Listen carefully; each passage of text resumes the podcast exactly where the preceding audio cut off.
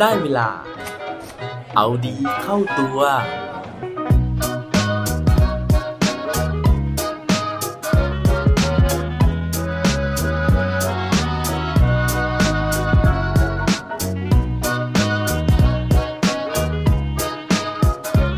จะทำยังไงที่จะเปลี่ยนคนที่แพ้ให้กลายเป็นแพ้ไม่เป็น สวัสดีครับ พบกับผมชัชวานแสงปรีดีกร และรายการเอาดีเข้าตัว รายการที่จะคอยมาหมั่นเติมวิตามินดีดด้วยเรื่องราวแล้วก็แรงบันดาลใจ เพื่อเพิ่มพลังและภูมิต้านทานในการใช้ชีวิตให้กับพวกเราในทุกๆวัน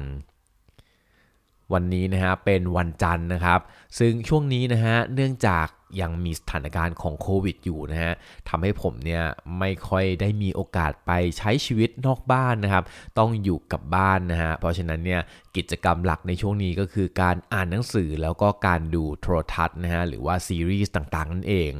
วันนี้นะผมมีอีกหนึ่งภาพยนตร์นะครับที่ผมได้ดูในช่วงเสาร์อาทิตย์ที่ผ่านมานะฮะแล้วก็รู้สึกว่าภาพยนตร์เรื่องนี้เนี่ยให้แรงบันดาลใจนะฮะให้ข้อคิดมากมายกับเรามากเหลือเกินนะฮะโดยเฉพาะกับคนที่รู้สึกว่าตัวเองเนี่ยเสียเปรียบนะฮะตัวเองเนี่ยไม่มีข้อได้เปรียบในการที่จะไปเอาชนะหรือว่าไปแข่งขันกับใครเลยก็ตาม แต่ว่าภาพยนตร์เรื่องนี้เนี่ยได้สอนให้เราเห็นนะฮะถึงวิธีคิดในการที่เราจะสามารถสร้างความได้เปรียบให้กับตัวของเราเองได้ ภาพยนตร์เรื่องนี้มีชื่อว่า Moneyball นะฮะซึ่งสำหรับใครที่ได้เคยดูแล้วนะฮะอย่าเพิ่งเปลี่ยนไปฟังรายการอื่นนะฮะลองฟังดูก่อนนะฮะว่า Moneyball ในมุมมองของผมนะฮะกับ Moneyball ในมุมมองของคนที่เคยดูมาแล้วนะครับ เหมือนกันหรือต่างกันยังไง ถ้าเกิดว่ามีความคิดเห็นที่ไม่ตรงกันนะฮะก็สามารถที่จะมาแชร์เล่าสู่กันฟังได้สำหรับใครนะครับที่ไม่เคยดูภาพยนตร์เรื่องนี้นะฮะถ้าเกิดว่าอยากรู้แล้วว่าภาพยนตร์เรื่องนี้สอนอะไรให้กับผมนะฮะลองไปฟังเรื่องราวพร้อมกันได้เลยครับ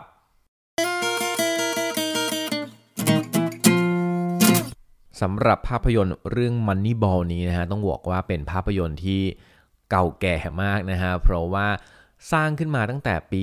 2011 นะฮะ ตอนนี้ก็ 10 ปีพอดีนะครับ แล้วก็แสดงโดยแบรดพิตต์นะฮะ กำกับโดยเบนเน็ตต์ มิลเลอร์สำหรับเรื่องราวของภาพยนตร์เรื่องนี้นะฮะเขาเล่าถึงทีม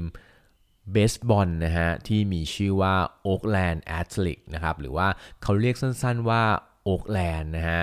ซึ่งในเรื่องนี้นะฮะเขาเล่าถึงปัญหาของทีมนี้นะครับว่าเนื่องจากเป็นทีมที่มีขนาดเล็กนะฮะเพราะฉะนั้นเนี่ยก็ประสบกับปัญหาในเรื่องของการเงินนะฮะหรือว่างบประมาณในการที่จะไปทุ่มเทนะครับแล้วก็ไปซื้อ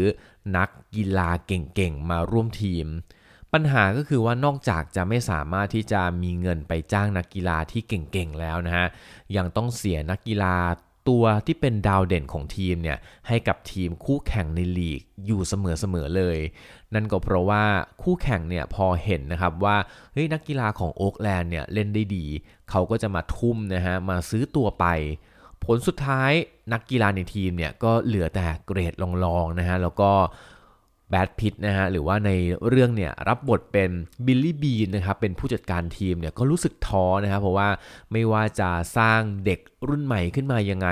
ก็โดนคู่แข่งเนี่ยซื้อตัวไปนะครับแล้วก็คว้าแชมป์ไปทุกทีบิลลี่บีนก็เลยตัดสินใจที่จะเดินเข้าไปหาผู้บริหารของสโมสรนะฮะแล้วก็ของงบประมาณในการที่จะจัดหาจัดซื้อผู้เล่นเก่งๆเนี่ยมากขึ้น แต่ว่าผู้บริหารนะครับก็ปฏิเสธนะฮะแล้วก็บอกว่าด้วยสถานะการเงินของสโมสรเองนะฮะไม่สามารถที่จะทำแบบนั้นได้บิลลี่บีนก็ผิดหวังครั้งแล้วครั้งเล่านะฮะแล้วก็หาวิธีที่จะสามารถที่จะทำทีมเนี่ยให้ไปถึงแชมป์ไม่ได้สักทีนะฮะทางเดียวที่ทีมงานของบิลลี่บีนในตอนนั้นสามารถทำได้เนี่ยก็คือพยายาม list ตัวผู้เล่นนะฮะที่จะมาแทนผู้เล่นที่เพิ่งถูกขโมยหรือว่าถูกซื้อจากทีมอื่นไปนะครับ แต่ว่ามีอยู่วันหนึ่งนะฮะที่บิลลี่บีนเนี่ยได้ไปเจอกับผู้ชายที่ชื่อว่าปีเตอร์แบรนด์นะครับ ซึ่งเด็กคนนี้นะฮะยังเป็นเรียกว่าคนที่เพิ่งทำงานได้ใหม่ๆเองนะฮะเพิ่งจบจากมหาวิทยาลัยเยลนะครับในคณะเศรษฐศาสตร์ แล้วก็ตอนนั้นเนี่ยไปฝึกงานให้กับทีมเบสบอลทีมหนึ่งอยู่นะฮะหลังจากที่ได้คุยกันนะครับ บิลลี่บีรู้สึกว่าเด็กคนนี้มีความน่าสนใจนะฮะเพราะว่าเขาสามารถที่จะวิเคราะห์เกมนะครับ แล้วก็สามารถที่จะบอกได้นะฮะว่า ผู้เล่นคนไหนนะที่มีความสามารถแล้วก็สามารถที่จะมาช่วยทำให้ทีมเนี่ยมี performance หรือว่าฟอร์มการเล่นที่ดีขึ้นได้ ทั้งนี้นะฮะปีเตอร์แบรนด์เนี่ยแนะนำนะครับว่าทีมนะครับควรจะเลิกไปให้ความสนใจกับ ผู้เล่นนะฮะที่มีราคาแพงเกินไปนะครับ แล้วก็มีฟอร์มการเล่นที่ดี แต่ให้ไปเลือกผู้เล่นที่มีตำหนินะฮะหรือว่าผู้เล่นที่กำลังจะโดนโละออกจากทีม เพราะว่ามีอุปสรรคหรือว่ามีปัญหาต่างๆ แทน แต่ว่าผู้เล่นเหล่านั้นเนี่ยมักจะมีข้อดีบางอย่างนะฮะที่ซ่อนอยู่ เพราะฉะนั้นนะฮะบิลลี่บีเนี่ยก็เลยตัดสินใจที่จะลองจ้างเด็กคนนี้นะครับมาเป็น ผู้ช่วยนะฮะในการที่จะเป็นแมวมองหาผู้เล่นในแบบดังกล่าวนะครับ โดยที่ปีเตอร์แบรนด์นะฮะก็ทำการวิเคราะห์มานะฮะในวันแรกของการมาทำงานเลยเขาเอารายชื่อนะครับของ 30นักเบสบอลที่คิดว่าจะมาช่วยทีมได้นะฮะซึ่งแต่ละคนเนี่ยก็มีปัญหาคนละแบบนะครับ สุดท้ายเนี่ยบิลลี่บีนก็เลยตัดสินใจเลือกผู้เล่นบางคนนะฮะ อย่างเช่นแทรดแบดฟอร์ดนะฮะซึ่งกำลังจะโดนโละจากอีกทีมหนึ่งนะครับ เนื่องจากว่าเขาเนี่ยมีท่าคว้างลูกที่ไม่ค่อยสวยนะฮะ เพราะว่ามือเขาเนี่ยมันบิดเบี้ยวนิดนึงนะฮะเขาก็เลยสามารถที่จะซื้อแทรดแบดฟอร์ดเนี่ยมาได้ในราคาที่ถูกมากๆเลยนะครับ ส่วนอีกคนหนึ่งนะฮะก็เป็น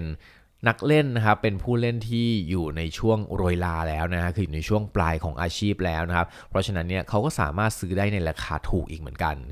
โดยวิธีการแบบนี้นะฮะคือต้องเรียกว่าเป็นการเอาสถิตินะครับมาเทียบกับราคาของผู้เล่นนะฮะแล้วก็หามูลค่าที่แท้จริงของอผู้เล่นหลาย ๆ คนนะครับทำให้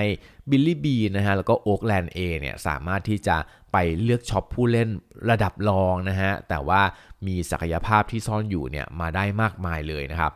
แต่ว่าทีนี้นะฮะปัญหาก็มีอยู่นะครับเมื่อเขาไปซื้อผู้เล่นแบบนี้มานะฮะทำให้บอร์ดของสโมสรเนี่ยไม่ค่อยเห็นด้วยนะครับเพราะรู้สึกว่า 1 คือ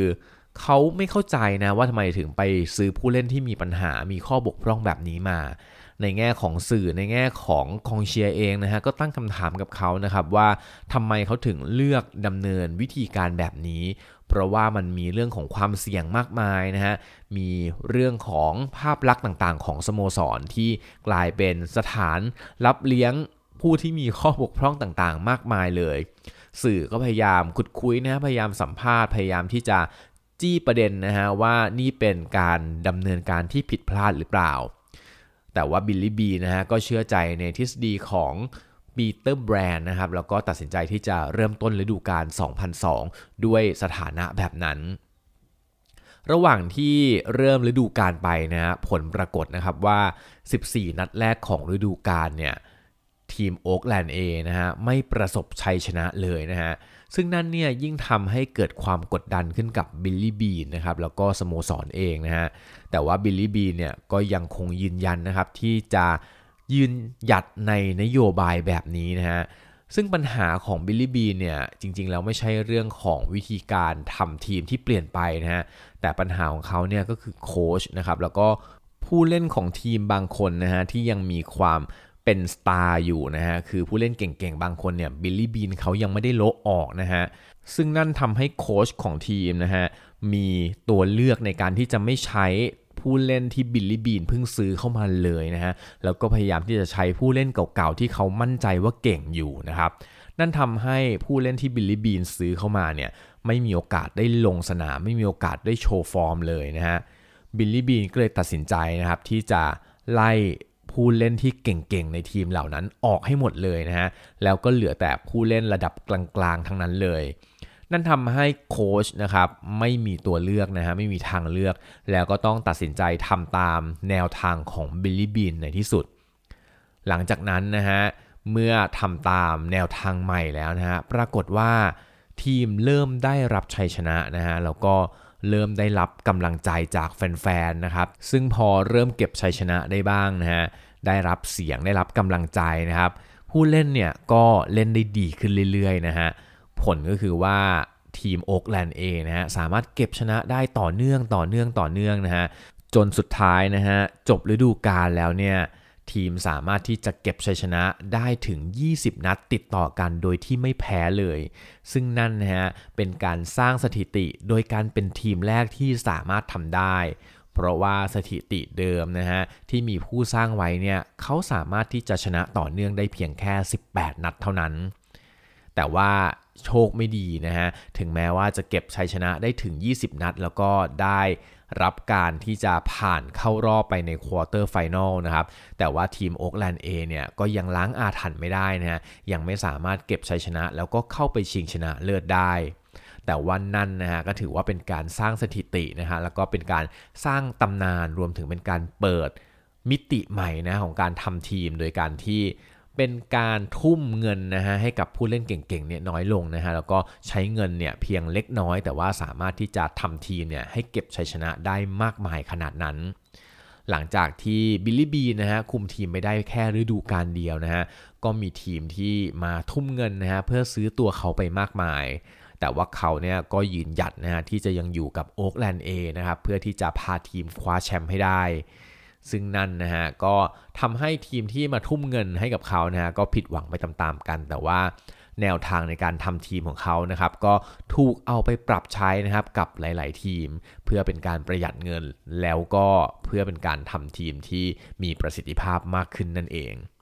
นั่นก็เป็นเรื่องราวนะฮะของบิลลี่บีนกับ ภาพยนตร์ที่มีชื่อว่า The Moneyball นะฮะ ซึ่งเรื่องนี้นะฮะสำหรับผมเนี่ย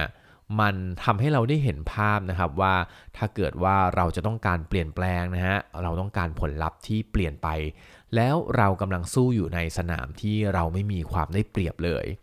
สิ่งที่เราจะต้องทำนะฮะคือ เราต้องสร้างเกมใหม่ เราต้องสร้างกติกาใหม่ขึ้นมานะฮะเป็นกติกาที่เราได้เปรียบ เหมือนกับที่บิลลี่บีนะฮะเปลี่ยนเกมจากการที่ทุ่มเงินนะครับเพื่อที่จะไปซื้อผู้เล่นเก่งๆนะฮะแต่ว่ากลายมาเป็นการที่เราใช้ข้อมูลในการวิเคราะห์ เพื่อหาผู้เล่นที่ราคาถูกที่สุดในประสิทธิภาพ หรือว่าในทักษะที่เราต้องการ อีกเรื่องหนึ่งก็คือว่า ถ้าเกิดว่าเราคิดที่จะเปลี่ยนแปลงแล้วนะฮะต้อง หักดิบนะฮะ ต้องตัดทางเลือกอื่นๆ ออกให้หมด เหมือนอย่างที่บิลลี่บีเนี่ยตัดสินใจที่จะไล่ผู้เล่นที่เก่งๆ ในทีมออก เพื่อให้โค้ชเนี่ยไม่มีทางเลือกแล้วนะฮะในการที่จะไปใช้ผู้เล่นเหล่านั้น แต่ว่าจะต้องใช้ผู้เล่นใหม่ๆ ที่เขาเลือกมาเท่านั้น ซึ่งนั่นเองนะฮะที่เป็นจุดเปลี่ยนสำคัญเลยนะครับที่ทำให้ทีมโอ๊กแลนด์เอประสบความสำเร็จ และสร้างตำนานได้ในที่สุด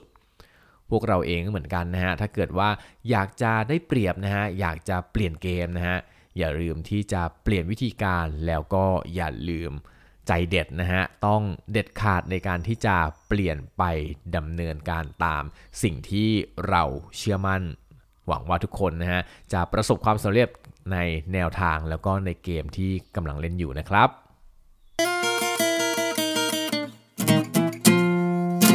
และปิดท้ายวันนี้ด้วยโคดดีโคดโดนจากภาพยนตร์เรื่อง Moneyball เขาบอกไว้ว่า hard work may not always result in success but it will never result in regret บางครั้งการทำงานหนักนะฮะ ก็ไม่ได้นำมาซึ่งการประสบความสำเร็จเสมอไป แต่ว่าผลของมันนะฮะ จะไม่มีวันทำให้เราเนี่ย ต้องรู้สึกเสียใจครับ อย่าลืมกลับมาเอาดีเข้าตัวกันได้ทุกวันจันทร์ พุธ ศุกร์ พร้อมกด subscribe ในทุกช่องทางที่คุณฟัง รวมถึงกดไลค์ กดแชร์โดยแบ่งปันเรื่องราวดีๆ ให้กับเพื่อนๆของคุณผ่านทุกช่องทางโซเชียลมีเดีย สุดท้ายนี้ขอให้วันนี้เป็นวันดีๆ ของพวกเราทุกคน สวัสดีครับ